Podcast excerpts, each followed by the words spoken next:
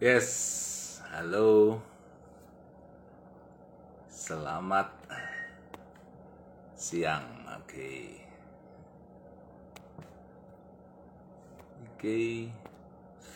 Oke, selamat siang semuanya. Ketemu lagi dengan saya David Saragi di sini, eh, CEO dan founder dari. Eh, Kesempatan pada siang hari ini kita akan ngobrol ngobrol sama seorang founder dan CEO startup. Wah, luar biasa ya.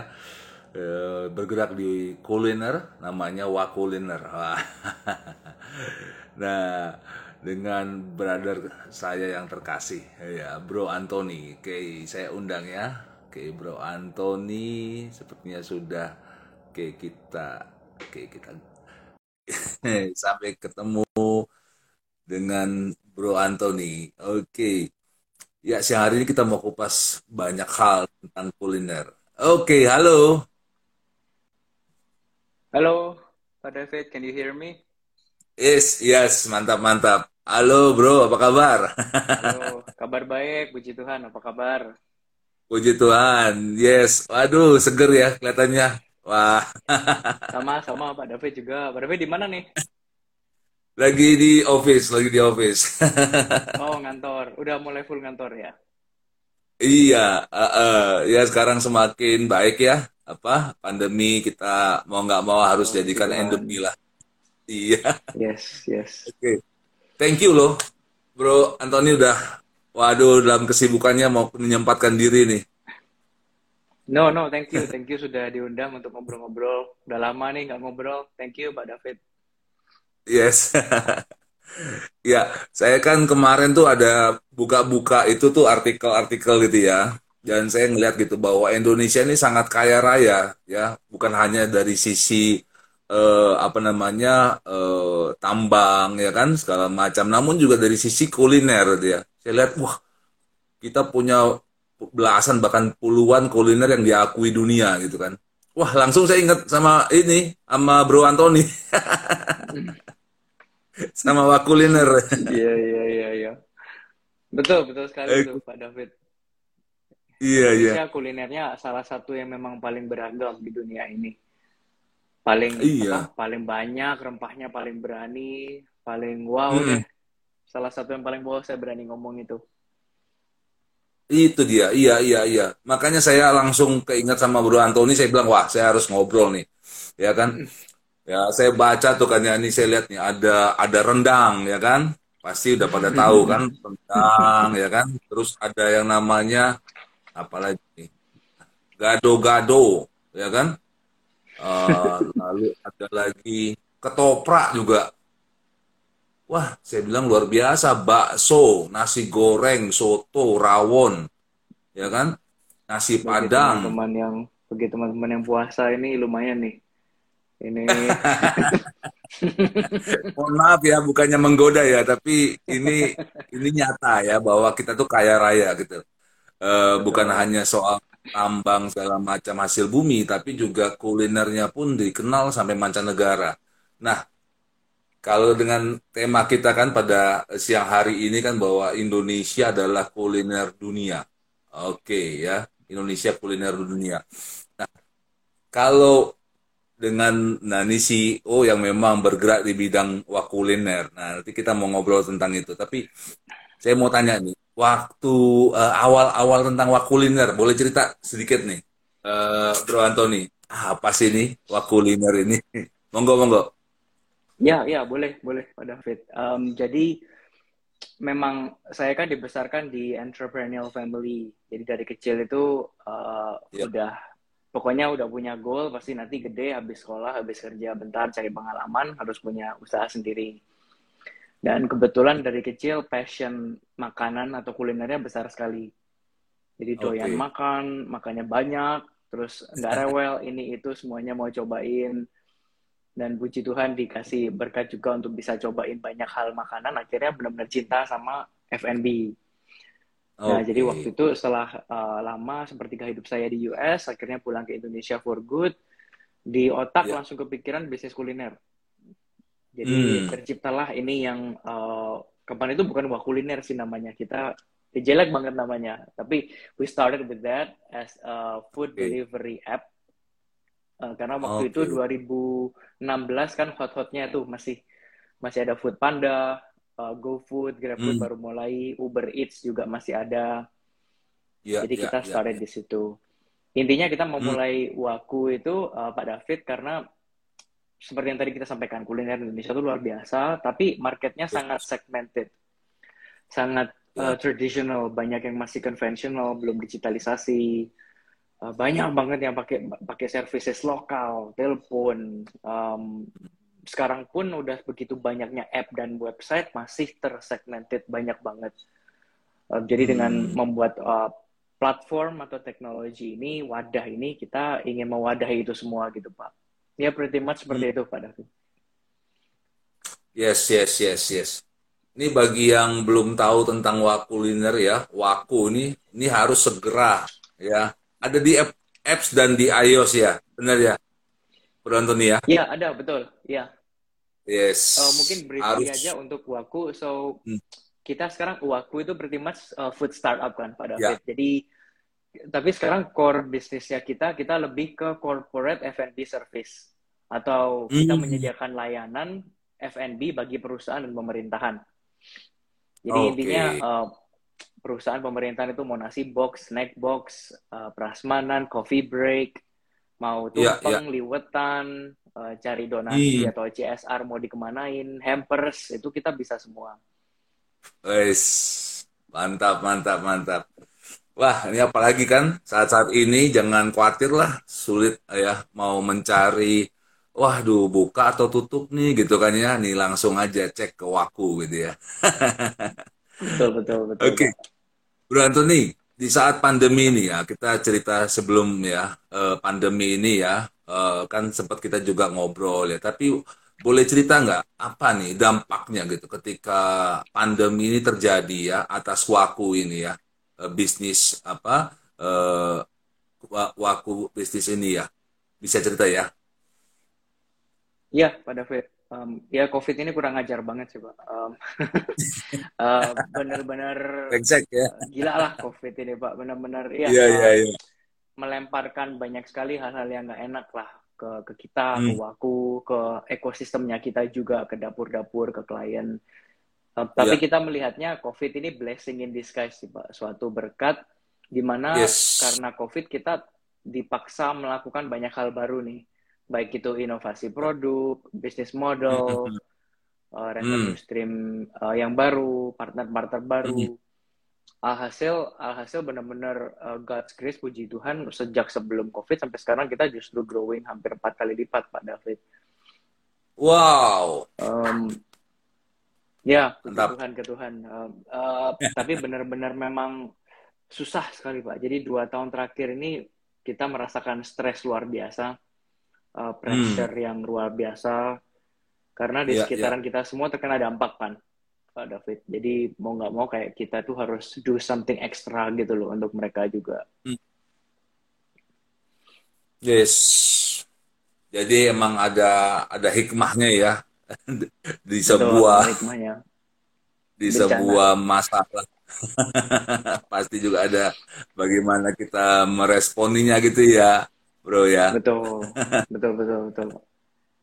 Nah, tapi kan uh, ya uh, you as the founder, as the CEO gitu ya, pasti ya ada di dalamnya kan ada ada tim gitu ya, dan juga pasti mereka juga berdampak ya, kena dampaknya lah atas COVID gitu ya. Uh, kalau boleh tahu berapa uh, tim tim force ada berapa nih bro? Um, kita sekarang, wait, let me, sekarang kita masih nggak nggak besar kok Pak, sekitar 35 hmm. ya. Less than okay. 35, 35 orang. Oke. Okay. Nah, 35 orang ini ah, ini boleh nih Pak sebagai inspiring buat para CEO juga yang lagi nonton nih ya. Selamat bergabung. Ya. Maksudnya bagaimana ini supaya um, me, apa ya meredam gitu ya uh, pasti punya masalah ya kan di keluarga, keluarga di pribadi gitu ya yang akhirnya wah nanti berdampak kepada company ataupun startupnya ya waktu sendiri. Nah, Bro Anthony gimana uh, mengantisipasi ataupun me, apa namanya mereduce lah ya kalau bisa mereduce hmm, atau hmm. menekannya oh nggak ada tips untuk menekan sih pak itu memang uh, salah satu resiko ya salah satu resiko dan challenge hmm. terbesar menjadi uh, founder atau CEO hmm. di sebuah startup yang masih kecil itu memang banyak hal yang kita harus kerjain sendiri hmm. karena timnya belum besar kan Pak David uh, jadi mau nggak mau yeah. contoh kita dulu waktu sebagai karyawan bisa misalkan hmm. pulang kerja udah nggak usah mikirin kerja gitu kan Pak David pulang ke rumah mm-hmm. ya udah family time gitu sama anak sama istri ya sama suami tapi di mana iya. kita yeah. sebagai founders teman-teman di luar sana pasti merasakan nggak bisa seperti itu uh, kerjaan benar-benar 24/7 tidur pun masih kepikir mungkin ke bawah mimpi uh, yeah. mimpi ke, ke, uh, dapat ilham bisnis plan oh bangun langsung buat proposal gitu kan atau langsung buka HP yeah. tengah malam ketik-ketik so it, it, it really never stops um, jadi mungkin saran saya sih dalam yeah. journey di Waku, Pak David untuk teman-teman, uh, hmm. kesehatan fisik sama mental sangat penting. Wis. Karena uh, karena hmm. percuma percuma kita punya belief yang kuat ini perusahaan gua pasti oke okay, found ini pasti bisa unicorn whatever it is tapi selama satu iya. fisik yeah. kita nggak kuat ya percuma nggak usah ngomong deh Because yes. as a founder, as a CEO, kamu perlu kerja 80, 100, 120 jam per minggu, at least kan. Ya, uh, ya, jadi fisik ya, harus ya. kuat, terus mental juga harus kuat. Jadi mindsetnya harus benar. Uh, kena pukul hmm. kanan kiri harus tetap bisa problem solving, tetap hopeful. Uh, ya, mungkin ya. yang ketiga saya bisa sampaikan support system sih, Pak David. Yang saya maksud support, support system. system itu ya uh, pasangan hmm. itu sangat supportive banget, keluarga harus mensupport terus berikutnya founders, hmm. co-founders, tim-tim itu benar-benar harus ya bisa support. Uh, mereka nggak hanya percaya uh, ke hmm. bisnis ini bareng, tapi mereka harus anggap ini kayak ya suatu kesatuan keluarga gitu loh. Ini sukses, gue bakal sukses gitu. Iya. Mungkin iya, itu iya. yang bisa uh, tips-tips lah untuk teman-teman di sana. ini kalau ngomong kalau soal apa namanya kesehatan fisik, kalau mental ya saya agak-agak gimana gitu karena udah jarang olahraga juga. kalau bro, kalau bro Antoni kayaknya rutin nih kayaknya nih. Enggak, enggak terlalu rutin juga, tapi ya setidaknya seminggu sekali, Pak David. Oke, apa yang dilakukan biasanya? Uh, saya suka main basket, tapi kalau misal nggak okay. bisa basket keluar, uh, olahraga di rumah aja, uh, pakai berat hmm. badan sendiri gitu, Pak. Oke, oke, oke.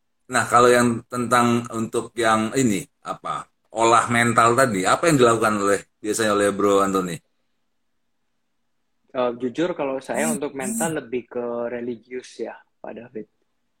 Jadi okay. dengan uh, terus-terus uh, terus-terus mengingat uh, apa ya um, Bible ya sabda Tuhan itu untuk yes. untuk untuk saya personally itu mm. ngebantu banget. Jadi tiap kali ada masalah ini, eh ingat ini, ingat ini ingat yes. Injil ini ingat ayat ini. Jadi itu ngebantu banget uh, fight apa pun itu masalah yang dilempar ke kita. Tapi nggak mudah pada David. Sering lupa. Sering ser, sering goblok gitu loh. Um, makanya tuh perlu yang support system perlu ngingetin eh gini loh ingat ini ingat itu. Terus kita jadi oh ya ya ya ya oke okay, gitu. Pasangan tadi ya terus para pasangan uh, di level tadi ya yang saling menopang ya. Ya, support system saya kalau saya pribadi paling besar istri saya, Pak David Vera itu apa pun itu hmm. itu selalu support baik itu keadaan buruk, baik challenging apa pun itu. Iya iya iya iya betul betul betul. Wah ini sampai terharu nih. Wah, ini sesinya kalau gitu bukannya Indonesia kuliner Indonesia nih kayaknya. Harusnya lebih kepada ke mentality ya. bagi yang puasa ini supaya nggak ngomongin makanan terus. Oke oke. Okay, okay. nah oke okay, back to the ini ya uh, topik tadi ya. Kan memang Indonesia yeah. itu kalau dilihat memang uh, tadi ya kaya sekali dengan kuliner. Bahkan ya saya baru ditanya nih sama anak saya nih. Anak saya umur 13 tahun tapi pertanyaannya itu udah kritis-kritis. Luar biasa anak, -anak sekarang ya. Dia udah tanya Ditanya tentang apa, dulu itu ya Maksudnya Indonesia itu eh, apa namanya datang orang Portugis ya kan, datang orang Hmm. Belanda ya kan, eh, mencari yang namanya apa, eh, yang namanya eh, pala ya kan, lalu cengkeh gitu kan ya, lalu eh, bahan-bahan masakan lah gitu ya. Eh, dia sampai nanya seperti itu kan, bagaimana Indonesia itu dulunya tuh wah bener-bener kaya raya lah untuk itu sampai dicari oleh orang-orang Eropa ya sampai datang ke sini. Nah, artinya memang dari sejak zaman dahulu kala itu kita ya karena juga punya ke kekayaan bahan-bahan tersebut gitu ya, yang nantinya pasti akan berpengaruh kepada ya masakannya gitu ya.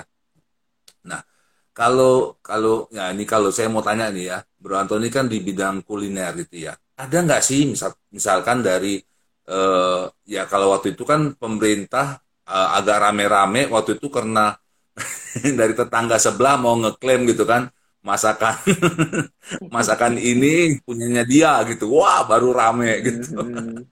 kalau nggak ada yang senggol kayaknya nggak rame gitu tapi eh, selain Ya, itu ya. ada nggak gitu, yang dari pemerintah dari government gitu eh, Bro Antoni yang yang akhirnya oke kita pun eh, kita pun bangga gitu kalau makan itu ya Eh, bangga makanan-makanan itu tuh kita, kita tuh ada kebanggaan gitu nggak hanya cuman yang dari western aja ya kayak gitu nah kalau yang setahunya Bro Antoni ya dari pemerintah sendiri tuh kayak kayak begitu tuh ada nggak ya Hmm, kalau dari pemerintahan kita sih, yang mungkin Hmm. akhir-akhir diangkat ini lebih ke yang UKM UKM halal, Pak.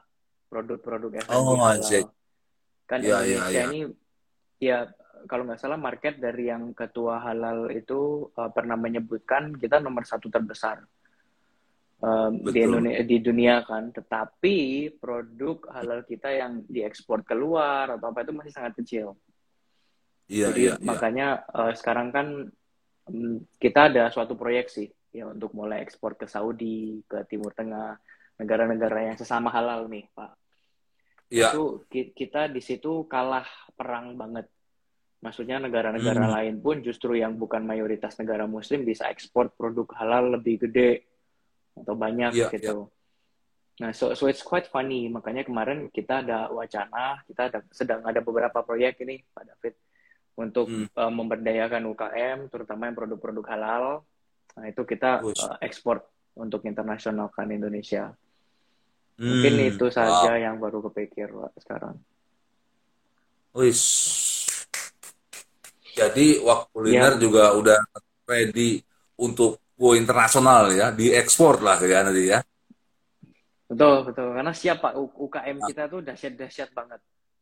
Uh, nggak hanya di Hmm, Pulau Jawa aja, tapi benar-benar Sabang Merauke itu benar-benar kurang, mungkin kurang kayak sertifikat gitu-gitu aja Pak David. Tapi secara hmm, hmm, produksi hmm. kualitas mumpunin banget, mumpuni banget untuk ekspor gitu. Jadi kita hanya dorong mereka lah Pak. Yang hebat mereka, bukan kita. Kita hanya dorong mereka berdayakan sedikit, udah harusnya bisa. Ya,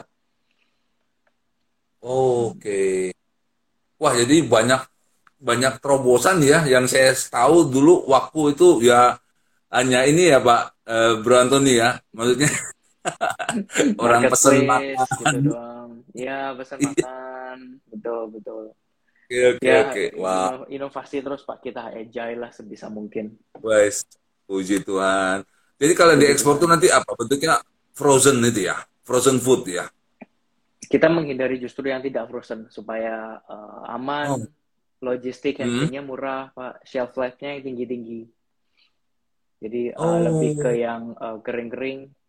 Yang hot Hmm. food pun misal seperti rendang. Rendang itu ada yang bisa di retort, di package sampai tahan satu tahun lebih. Itu boleh. Iya, iya, iya. Terus uh, sambal mungkin meskipun basah, tapi untung kan ada minyak gitu-gitunya kan Pak. Itu bisa lama. Tapi Iya, lainnya iya. sih kita biasa yang kering, uh, dried fruits, uh, dried foods atau snack gitu yang bisa tahan satu setengah tahun gitu. Iya, iya, iya.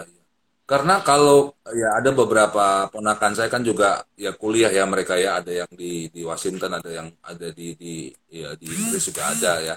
Eh, bagaimana eh, apa namanya warung-warung warteg warung-warung Hmm, hmm. itu nongol di di di sana dan diminati ya luar biasa ya Bro Antoni ya. Nice, nice. Itu yang operate di sana orang orang Indo atau yang kerja orang bule juga, Pak? Yang kalau yang di di di di Washington atau di mana tuh ya? Yang di Amerika itu orang bule malahan itu. Mantap. Iya, jadi di Orang bule jualan warteg ya. iya. Jadi konsepnya benar-benar warteg. Jadi warteg paling mahal kayaknya sedunia itu. Tapi emang enak Tapi ya, Orang bule kalau di hmm, US itu mereka lumayan hmm. cocok dengan eh, makanan Indonesia. Iya, iya, iya, iya. Nah, ini ini buat oke, buat teman-teman semuanya thank you ya. Ini udah watching ada 90 orang. Thank you, thank you ya.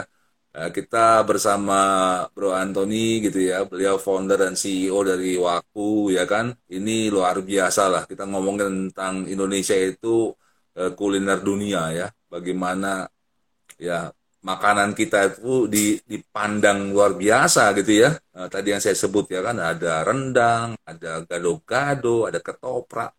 Nasi Mungkin ya say, nasi goreng kita sendiri kadang bosen kali atau gimana. ya.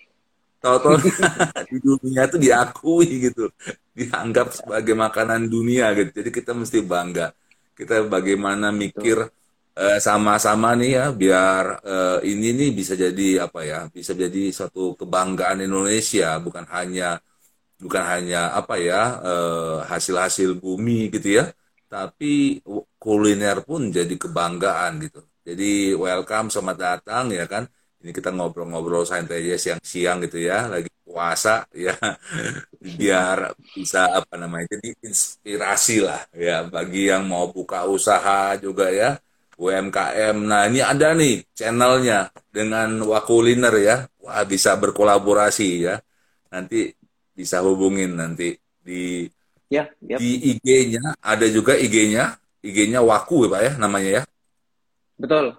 Eh, at Nah, Wakuliner. yes, langsung di follow ya, langsung di follow aja nanti bisa kontak langsung tuh ya dengan apa namanya pengelolanya di sana dan sangat-sangat terbuka buat UMKM di bidang kuliner nah berkolaborasi dengan Wakuliner. Oke, itu dia @wakuliner jangan lupa di follow. Mantap, mantap. Oke, wah saya tuh dari kenal Bro Antoni sampai sekarang tuh wah, lihat spiritnya mah nggak berubah ya. Puji Tuhan. Sama Pak David juga semangat terus. Positif ya. iya.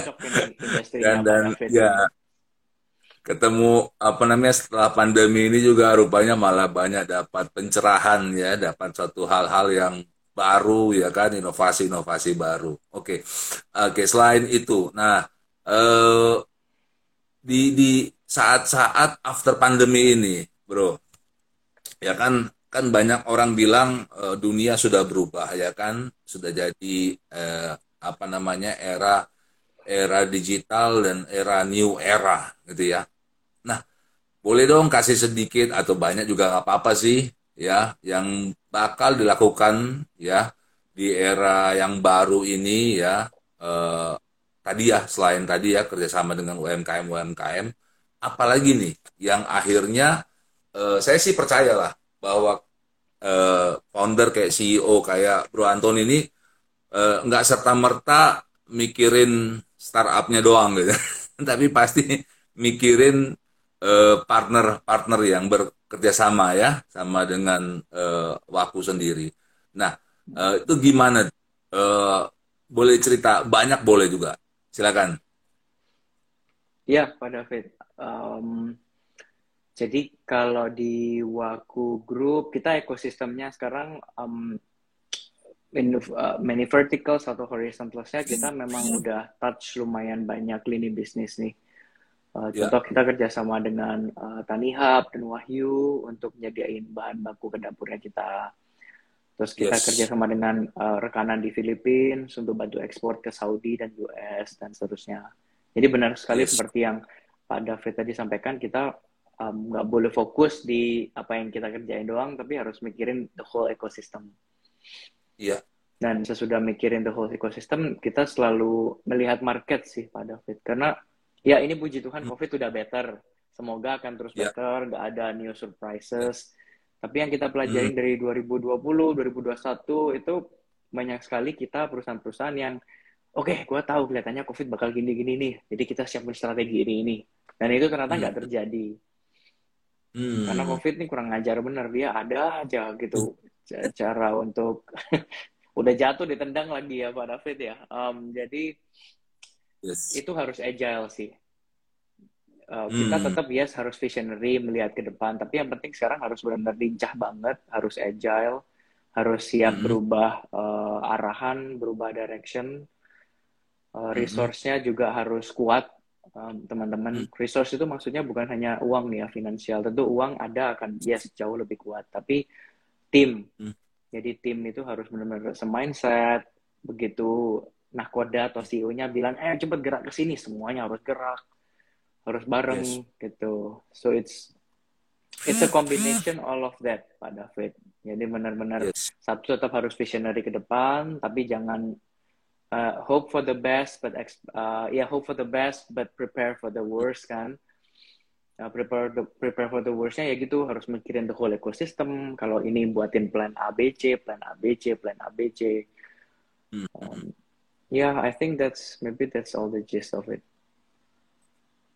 Mantap.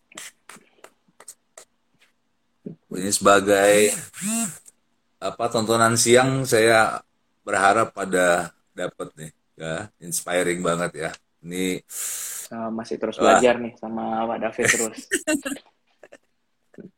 Oke. Okay. ya Bro Anthony ya saya sendiri kan juga memang uh, sebagai CEO sebagai founder sebuah startup yang baru lah bahkan lebih baru daripada Waku ya yang di mana kan memang kepada karakter uh, builder ya. Karakter builder yang Josh, masalah yang kita sekali itu.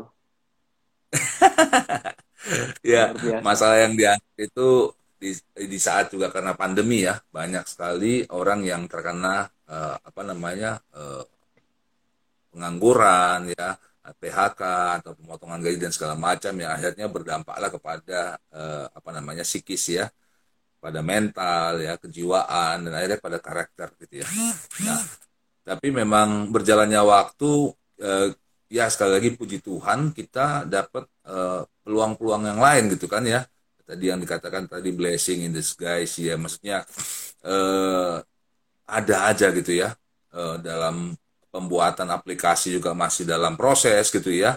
Eh, tapi ada aja dibukakan peluang-peluang yang lain yang baru ya. Termasuk kita melihat itu ada sekolah-sekolah atau madrasah atau pesantren yang butuh di apa di disembuhkan gitu ya. Dari sakit penyakit kita bantu kita kasih uh, wow. konsultasi banyak kita kasih ya kita kasih apa uh, training ya as the speaker as the trainer gitu kan ya nah uh, di situ saya dan tim ya itu merasakan satu hal yang beda gitu ya ketika kita berbagi gitu ya kita kita kita berbagi sesuatu yang kita anggap itu sederhana atau mungkin biasa gitu. Tapi buat mereka yang dalam kesusahan itu satu hal yang luar biasa gitu ya.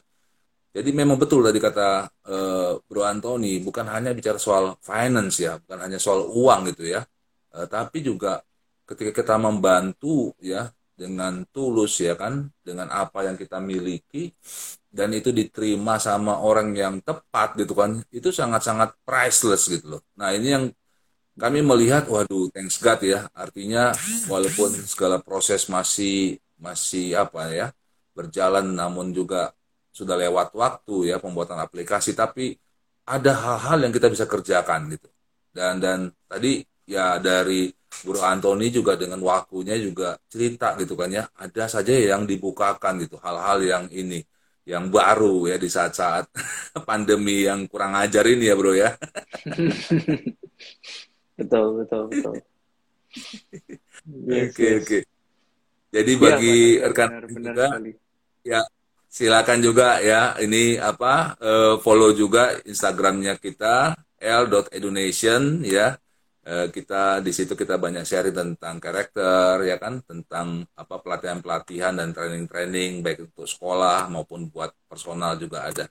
Silakan di add ya di follow l education oke okay, lanjut ya. Uh, bro tadi ke tentang hmm, perubahan ya, perubahan dari sisi juga mungkin kan bagaimana juga tadi kan di awal tadi Bro Anthony juga bicara, bicara tentang kesehatan juga gitu ya, baik fisik, mental juga gitu ya.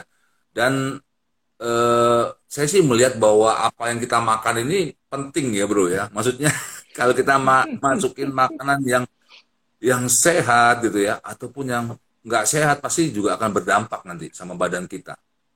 Nah, Betul. ada nggak kalau di Waku itu yang eh, uh, apakah ini juga jadi satu pikiran gitu loh? Buat kuliner maksudnya membuat oh bukan hanya soal uh, apa namanya untung dan rame gitu ya jualannya tapi ini makanan uh, mesti uh, sehat uh, mesti ada sekian persen sekian persen. Akhirnya uh, ya nanti pasti akan nanti uh, akan akan sangat berdampak buat apa masa depan ya apalagi buat anak-anak Indonesia. Nah, boleh cerita bro Yes, yes. Uh, sebelumnya ingin kembali ke yang tadi Pak David uh, mention. Terima kasih udah diingatkan kita semua harus terus yang uh, berbagi itu Pak, yang give back gitu. Yes. Hmm. Itu benar-benar bawa manfaat. Uh, thank you Pak David udah ingatkan. Sering harus diingatkan Pak. Jadi harus setiap hari, ayo udah berbagi belum?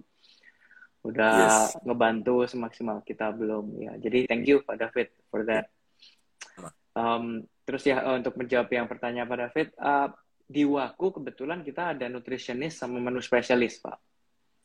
Jadi oh, setiap kali mantap. kita membuat proposal menu, biasa perusahaan itu kan menu kita kasih seminggu, dua minggu, empat minggu, sebulan gitu. Hmm. Nah penentuan menu itu kita pakai menu spesialis sama nutritionist.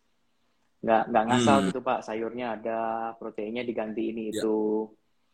Tapi memang terkadang okay. kembali ke kliennya, Pak klien yeah. bilang wes nggak apa-apa wes ini itu sayurnya ini diganti ya kita akhirnya ngikut gitu um, tapi ya kita sebisa mungkin pak sebisa mungkin yeah, uh, yeah. kasihlah suggestion terbaiknya kita mm, kita mm, juga mm, ada menu uh, vegetarian vegan uh, menu yeah. sehat misal mau benar-benar lebih sehat itu kita ada pak yes Mantap, mantap, mantap. Ya, benar. Karena ya ini cerita ya, cerita kemarin ini istri saya punya temen, anaknya itu jarang sekali, bahkan hampir nggak pernah makan buah dan sayur. Hmm. Umur 13 okay. tahun ya, maaf kata, tiba-tiba kakinya lemes dan tidak bisa jalan.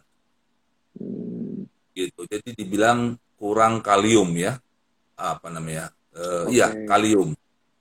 Nah, okay, okay. Uh, Nah, jadi hal eh, hal-hal seperti itu kan berdampak ya buat generasi kita yang akan datang gitu ya. Kalau kalau zamannya saya itu terus terang masih dipaksa tuh sama sama mama saya terutama kan. Kalau nggak makan sayur tuh pasti dimarahin ya kan. Kalau nggak wah itu wah ya. Nah sekarang betul, saya melihat kan sangat apa ya bukannya saya nyalahin ada fast food segala macam ya tapi Uh, Salahin aja kali. Pak, betul tuh salah itu. acap kali juga orang tua ya, orang tua yang ya, yang ya, yang ya, muda ya. ya. Itu gampangin gitu loh, Bro. Mm-hmm. Ya, udah kasih aja ini gitu kan, uh, fast food ini atau apa, yang penting dia anteng, dia makan gitu. Wah, dia nggak ngelihat atau gimana gitu. Nah, itu mungkin bisa betul, tuh. Betul, betul, betul. Berpikir dari waktu ya kan, mungkin ada sesi untuk kasih training atau apa namanya sosialisasi uh, atau oh, jadi oh, boleh pembelajaran. good idea. Boleh, boleh. Uh -uh, tentang makanan sehat gitu ya tentang yeah. buat anak-anak ya buat apa gitu kan ya. Karena saya saya lihat sih ini ya saling terkait ya antara uh, apa namanya uh, kita membangun anak-anak uh, Indonesia gitu ya. Bukan hanya soal pengetahuannya tapi juga dari makanannya juga Setuju nggak, bro? Iya, sangat setuju, Pak David. Dan makan sayur, buah, banyak apa pun itu masih nggak cukup juga, Pak. Misal kalau kita untuk untuk anak yang lagi pertumbuhan atau kita yang udah dewasa gini, Pak ya, makan yes, segaban yes. pun itu nggak cukup. Makanya harus perlu suplemen. Uh, suplemennya hmm. pun nggak boleh ngasal kan, Pak David. Karena sekarang kan banyak banget tuh suplemen abal-abal yang jelek-jelek gitu. Jadi suplemen yes, pun yes. harus benar-benar tahu milihnya yang mana, isinya yang mana gitu. Uh, orang Yes, bilangnya sekarang jadi manusia hidup susah pak, gak, gak gampang. harus harus perhatiin makanannya, minumnya. Tapi betul pak, karena kita kita boleh sih nyalahin fast food yang gitu-gitu, karena itu culture yang benar-benar ngerusak banget gitu loh. Saya sebagai Hmm, orang tua pun uh, berdosa di situ pak, karena kadang memang kan yaudah biar hmm, cepat lagi di sini atau anak anak saya pengen ini pengen itu fast food kasihan lah, udah lama nggak makan kasih gitu. iya, Um, ya, jadi tanggung jawab juga kadang lalai gitu, Pak David. mie instan juga ya. Bener, bener. Ya, jadi benar-benar harus harus harus balance ini. Memang susah sih Pak hidup jadi manusia ini, tapi itu kalau bisa Hmm. balance, ya ideal lah. Iya, iya, iya, iya. Ya saya sih bersyukur ya sama apa sama ibu saya yang dulu sampai marah-marah gitu ya nyuruh saya makan. Aduh sampai ditungguin tuh makan apa namanya bayam lah eh, daun singkong lah ditumpuk gitu kan. Waduh nggak karu-karuan tapi wah sampai pokoknya sampai dimarah-marahin. Tapi ya ketika melihat daripada efeknya sekarang gitu kan ya oh iya ya Mm, ini rupanya hal yang yang memang harus dipaksa gitu kan dan dan Mutlak gitu dan saya juga ya betul. iya sama anak saya juga demikian gitu kan ya karena ini wah ini ini dampaknya luar biasa nih ya buat tubuh kita saat ini dan masa depan tentunya ya. Betul, betul Pak. Supaya kita nggak Iya, gila Pak, itu benar-benar perlu nutrisi banget. iya, iya, iya. Nah, tadi saya sedikit eh, sounding tentang pelatihan tadi ya. Nah, kalau di Waku sendiri ada nggak, eh, Bro Anthony, selain eh, jualan tadi ya, eh, apa namanya food tadi itu ya, ada tidak hal-hal lain yang yang akhirnya apa, mengeduket gitu ya, mengedukasi para customer ataupun calon customer daripada Waku itu gitu, eh, selain apa, menjual apa produknya gitu. Kita edukasinya benar-benar yang generik aja sih Pak David. Mungkin kelihatannya Hmm, perlu kerjasama dengan LA Donations nih. buatin buatin program yang eh, sekarang sih karena kita basic banget sih Pak. Kita eh, kasih Mhm. data fakta aja bahwa misal misal perusahaan yang menyediakan makanan catering bagi perusahaannya itu kalau nggak salah berapa Mhm. belas persen lebih efektif, efisien, performance lebih tinggi dibanding perusahaan yang tidak gitu. Terus perusahaan yang pakai Oke. catering itu karyawannya lebih tidak telat kembali dari makan siang. Hmm. Misal, misal yang kayak gitu-gitu, Pak David, kita ada banyak data Yes, itu, yes. data dari perguruan tinggi universitas di Indonesia, all the way to Duke, uh, Duke University dan beberapa di US juga. Uh, mungkin kita edukasinya seperti itu, tapi uh, saya rasa uh, bagus sih ini pertanyaan dari Pak David, kita bisa improve itu, Pak. Nanti kita ngobrol lagi. Mantap ya. Nanti saya ada beberapa schedule nih mau ke Jawa dan sekitarnya, ketemu sama madrasah, pesantren, Oh, sekolah-sekolah, wow, ya kan? Saya bisa ngajak ya siap, dari rekan-rekan waktu ya. Nanti siap, siap, share share tentang makanan sehat ya buat anak-anak ya, di madrasah, di sekolah gitu kan ya. Eh, saya yakin dan percayalah. Jadi mereka pun sangat apa ya, sangat-sangat perlu tentang apa ya, itu namanya makanan sehat ya. Karena identik makanan sehat itu nggak tahu ya, tapi identik itu makanan sehat itu mahal. Padahal kan nggak juga makanan, ya kan? Enggak, Kita bisa betul. gimana? Ada benar nggak kesan kayak gitu tuh, eh, Bro Antoni? Betul, betul. Betul, makanan sehat Hmm, itu biasa mahal, porsinya kecil, susah belinya, hmm, rasanya nggak enak, monoton nah, menunya itu-itu doang. hmm, Tapi kalau benar-benar makanan sehat itu, aduh, banyak banget loh, Pak. Dari sayur pun itu benar-benar bi- bisa dimasak jadi ratusan menu, tempe tahu bisa yes, diapa-apain, jamur betul juga betul, bisa jadi enak banget, kayak daging. iya, Em, banyak, Pak. Iya, saya setuju sih, Pak. Ini jika misinya Pak David benar-benar bisa ngedukasi, bantu anak-anak Indonesia, wah itu dahsyat banget, Pak. yes, thank you, thank you. Nanti saya kontak-kontak ya. Pokoknya kita Siap, sama-sama siap, Pak. membangun dari sisi pengetahuan, dari pembenahan manajemen sekolah, ya madrasah, dan juga kepada eh, asupan ya, makanan yang dimakan, ya kan? Dan yes betul, saya kemarin itu uh, makan dikasih ubi itu sama istri saya tuh. Ubi apa gitu ya? Lupa namanya tuh. Enak, oh, enak banget ya, iya. Itu nggak ada pakai pemanis tapi jadi manis beneran gitu ya. Manisnya pas gitu ya? Tanpa manis buatan gitu ya. Tanpa pengawet gitu ya. Dan saya bilang wah ini buatan Indonesia pula. Jadi saya saya sih yakin gitu ya. Ketika disampaikan tentang makanan sehat yang benar-benar gitu ya. Jadi eh, stigma tentang makanan sehat itu mahal sedikit lalu apa namanya nggak enak itu bisa bisa berubah lah. Betul pak betul. Nanti mungkin bisa dibuatkan program juga pak David kan. Uh, program yang benar-benar program monitoring mereka harus ngelakuin. Uh, kita kasih hmm, hmm. reward. Hmm. jika melakukan ini kasih reward dari kita bentuknya apa. Kalau misal belum ngelakuin kasih penalti atau hukuman gitu. Hmm, hmm. Supaya kesannya benar-benar um, kita peduli gitu pak. Dan kita memang peduli sih makanya kita monitor terus kita tes ukur udah belum mm -hmm. udah naik atau belum gitu. Oke okay, oke. Okay. ini semakin bertambah nih 233 yang nonton. Wah thank you thank you.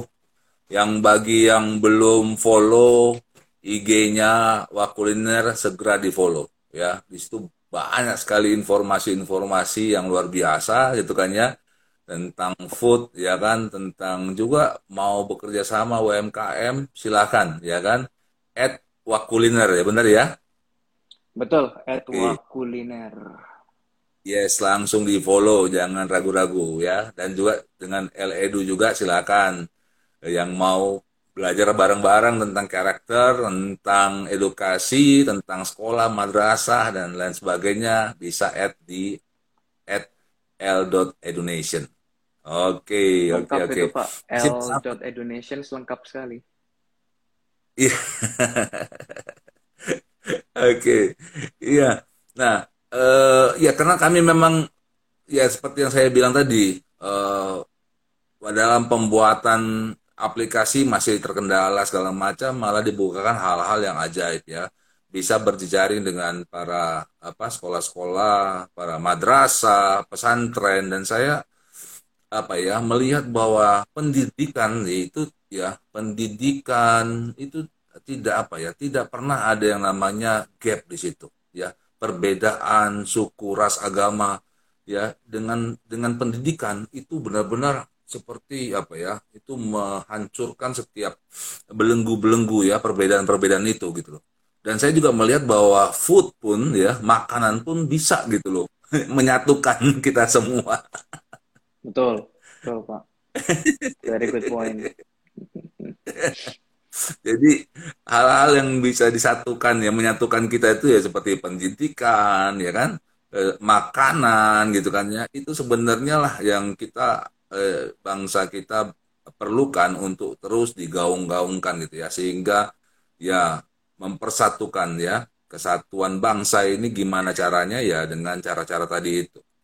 Nah, oke. Okay lanjut ya. Ini senang banget nih ketemu sama Bro Antoni nih. Wah. Ya, likewise, Pak. kalau kalau uh, tadi berbicara tentang ekosistem gitu ya. Ekosistem yang uh, dibuat gitu ya.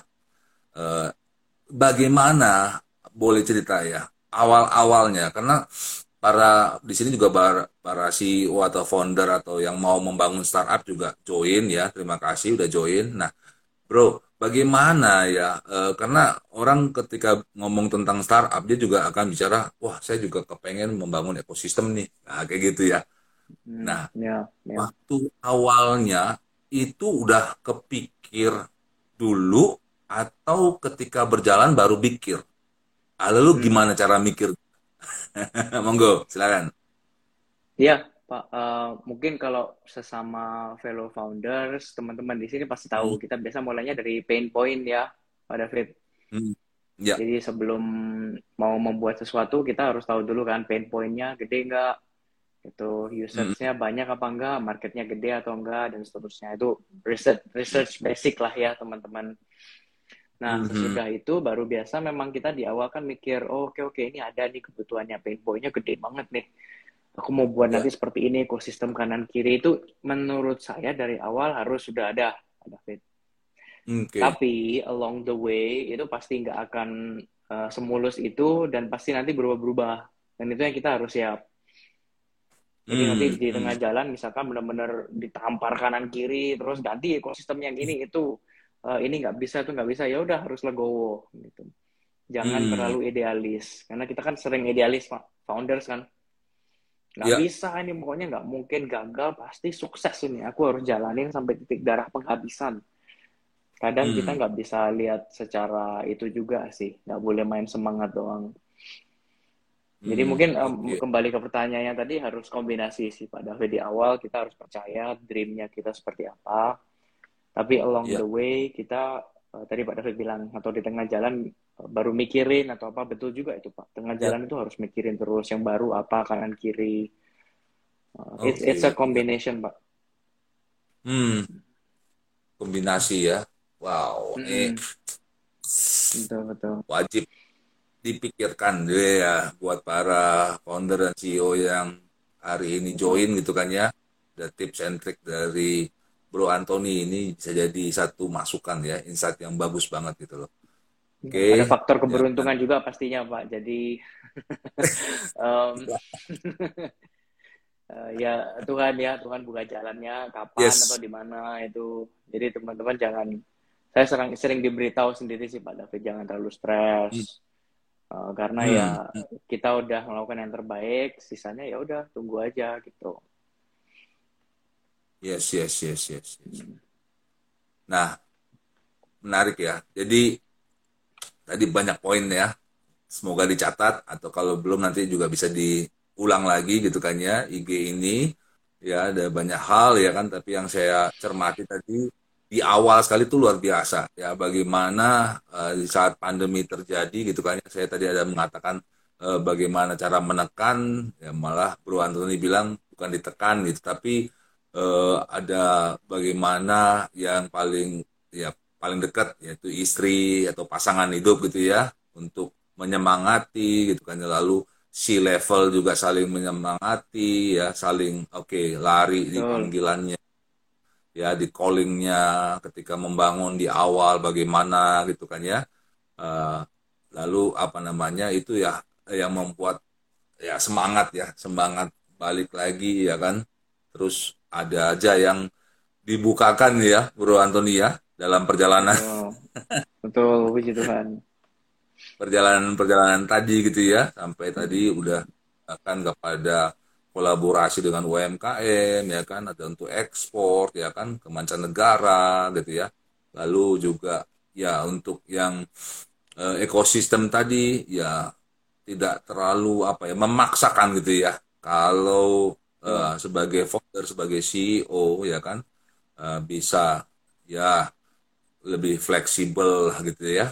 Lebih eh, berkata tidak apa namanya belum pas ya jangan dipaksakan. Ya tapi gimana coba cari ya kan solusi yang lain. Wah ini menarik menarik banget nih. Betul betul. Apa yang harus siap pivot pak kalau ya.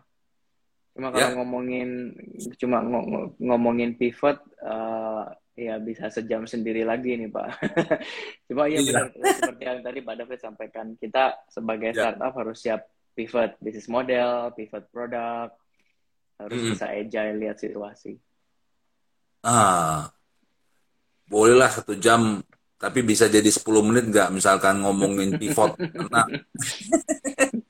mungkin sedikit tips and trick aja artinya kata ini kan jadi kata yang bisa dikatakan kata yang ampuh ya bro ya di saat-saat pandemi ini ya.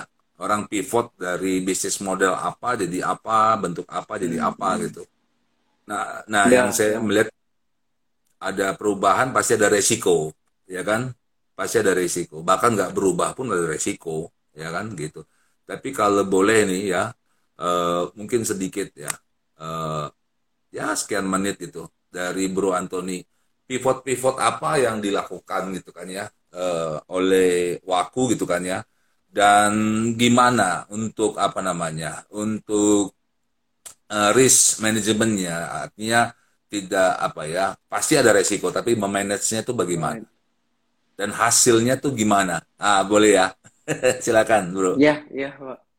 Memang kalau ngomongin pivot sekali lagi ini perlu mempertimbangkan faktor yang banyak sekali, Pak. Ya, risk Hmm. manajemennya itu luar biasa, Pak.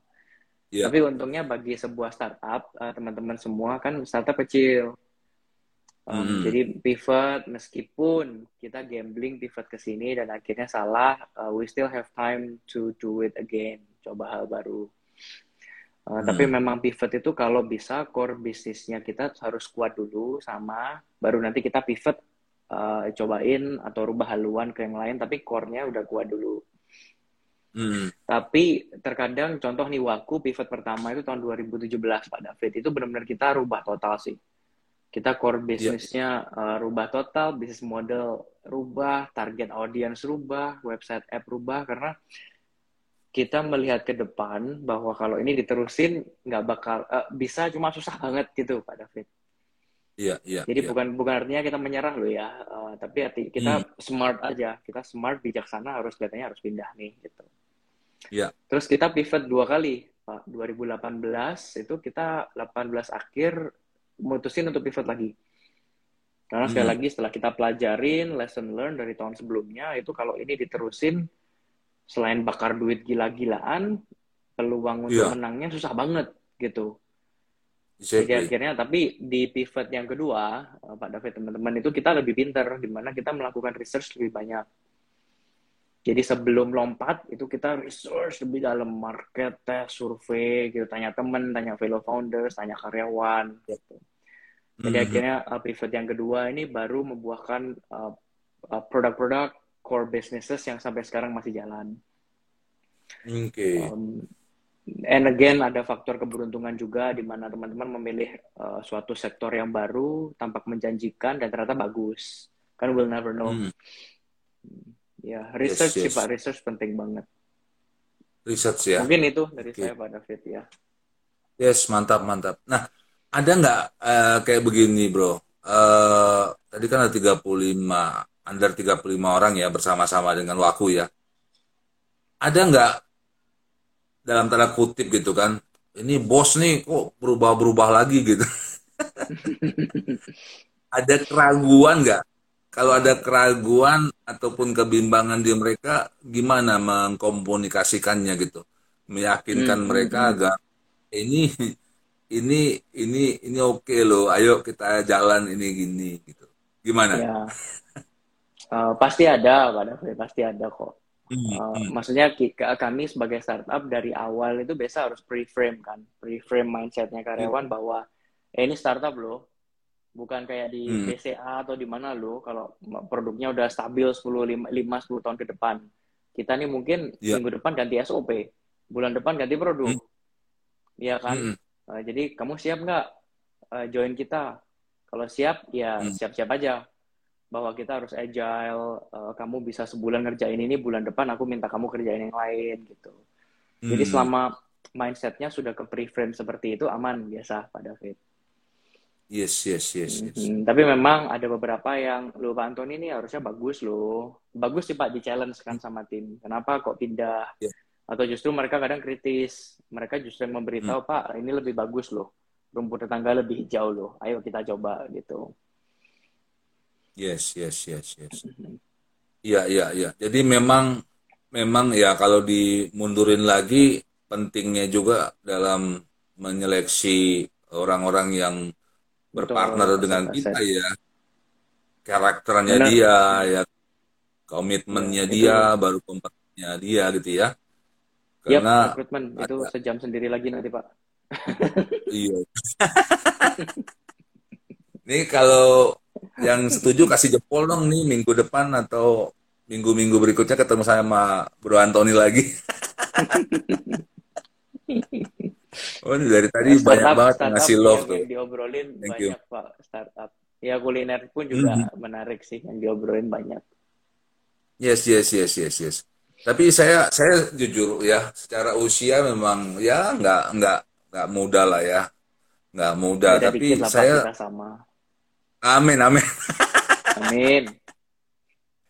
Ya, namun eh, buat saya begini, saya senangnya di startup ini walaupun kecil gitu ya, tapi punya dampak yang luar biasa gitu. Yang yang tadi yang saya bilang tadi ya Bro Antoni ya, ketika saya ngomong di sebuah madrasah yang udah umurnya udah belasan tahun ya, udah hampir berapa tahun itu ya.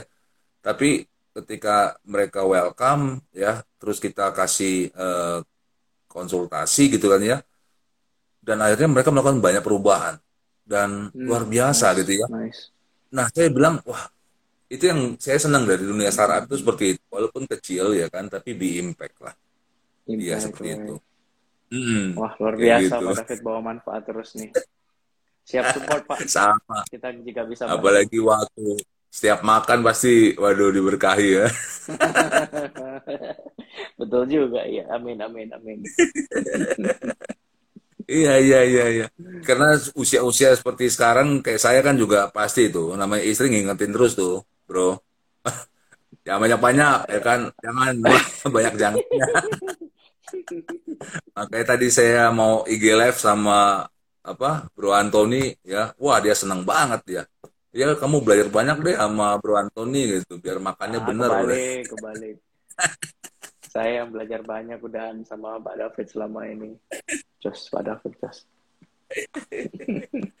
tapi bener ya yang tadi kita bisa ya kita seriusin ya yang ke kota-kota gitu ya ke sekolah-sekolah madrasah ya, nanti we'll talk about it. Siap. kolaborasi gitu ya uh, jadi nanti uh, mereka juga teredukasi gitu ya bukan hanya pengetahuan tapi juga asupan makanan yang mereka makan itu penting banget ya kan gizi Betul. gitu ya dan ya. bukan hanya apa makanan biar stigma makanan sehat itu bukan yang mahal nggak enak gitu. Itu harus diubah lah. Kayak gitu. Betul. wah ini bener nih. Bener-bener satu hal yang sangat-sangat mengenyangkan juga ya. Pembicaraan kita terima kasih Bro Antoni ya. Buat yang puasa juga semoga diberkahi ya kan. Dengan perbincangan ini ya kan. Uh, ini udah berapa kali tadi? Dua kali atau tiga kali tuh Bro Antoni bilang satu jam sendiri satu jam sendiri. Jadi kita akan lanjutkan lagi kesempatan berikutnya. Ya janji loh ya. Iya, iya, iya. Oke. Okay. nah terakhir nih Bro Antoni mungkin ya. ada apa ya closing statement lah ya kan? Maksudnya kepada tema kita bahwa Indonesia ya adalah kuliner dunia gitu ya. Boleh silakan. Satu dua tiga menit. Monggo thank you. Hmm, ya bagi teman-teman mungkin yang uh, sama passionnya dengan saya di dunia kuliner suka makan suka passion atau apa gitu um, jika itu dijadikan untuk salah satu goal kalian untuk baik itu berbisnis atau uh, membuat I don't know mau beli franchise atau apa itu saya mungkin mau titip pesan aja sih ini yang saya belajar dari beberapa uh, founder-founder, CEO, pemimpin dunia bahwa untuk memilih passionnya kita yang akan kita jalanin secara profesional, menafkahi keluarga kita, itu kita perlu mempertimbangkan tiga hal pokok. Lebih dari ini boleh lebih bagus, cuma tiga hal pokoknya satu. Satu itu harus tahu uh, passionnya kita, hatinya kita tuh paling tergerak, paling cinta banget di apa. Contoh di makanan, hmm. oke okay, ketemu passion saya di makanan Kedua, hmm. itu harus kita tahu kita tuh jagonya di mana. Skill-skill yang kita punyain ini we are good at what. Nah, itu di list tuh. Nah, kemudian dikelopin sama yang tadi makanan. Nah, yang ketiga, yang terakhir, yaitu gue bisa dapat duit nggak dari sini. Gue bisa dapat duit banyak nggak, bisa kaya nggak dari sini. Nah, kalau ketiga lingkaran itu dijadikan satu, kalian urak-urak-urak-urak, coret-coret di kertas, ketemu nih yang di tengah itu lingkaran. Nah, itu yang patut dipertimbangkan untuk ditekunin. Baik itu hmm. nanti akhirnya memulai bisnis sendiri atau apa gitu teman-teman. Ya, jadi sekali lagi mungkin yang passionnya sama dengan saya kuliner uh, sangat menjanjikan karena kuliner Indonesia luar biasa, nggak ada matinya. Uh, makanan dibutuhkan di mana-mana. Tetapi downside-nya hati-hati karena playernya sangat banyak, kompetitornya banyak banget. Sekali lagi karena sangat menarik semua orang uh, bisa jalanin gitu jadi pastikan tadi itu kalian jagonya di mana, uh, competitive advantage-nya apa gitu. Uh, mungkin itu dari saya Pak David. Thank you, thank you banget. Jangan lupa di follow ya at Wakuliner. Wah banyak informasi segala macam nanti bisa ketemu sama Bro Anthony lebih dekat lagi ya kan. ada apa peluang-peluang bisnis juga yang mau berusaha juga di bidang kuliner, monggo silakan ya kan follow IG-nya ya dan juga l.education ya kalau mau bicara tentang karakter personal kepada sekolah madrasah ya itu kita Siap. bisa temu di at l.education. Thank you Bro Anthony ya. Siap. Thank Sangat you, Pak David. Inspiring. Semoga bermanfaat. Sehat-sehat selalu. Sampai ketemu lagi ya. Ya, Pak David juga take care. Salam buat keluarga. Teman-teman, thank you. Yuk, salam buat keluarga juga. Salam buat semua tim Waku. Mantap, maju terus. Wah, Sip, senang. Thank you. YouTube, Pak. Thank you. Yo, God bless. Silakan. Yo. Yo, mari, mari. Thank you, thank you. Oke. Okay. Yes, tadi kita udah ketemu ya buat uh, rekan-rekan semuanya ya, uh, sobat Eledu. Thank you udah berpartisipasi ya. Semoga apa yang disaringkan tadi dengan Bro Antoni dengan saya dapat jadi berkah ya. Bisa men-inspiring ya di bulan Ramadan ini ya. Bulan penuh berkah. Biar setiap kita jadi berkat dan jadi saluran berkat. Oke, okay. uh, eh, itu saja dari uh, kami ya. Uh, tetap jaga kesehatan walaupun pandemi semakin menurun tapi tetap jaga kesehatan, prokes dijaga ya. Keep on growing and never give up. Thank you and God bless.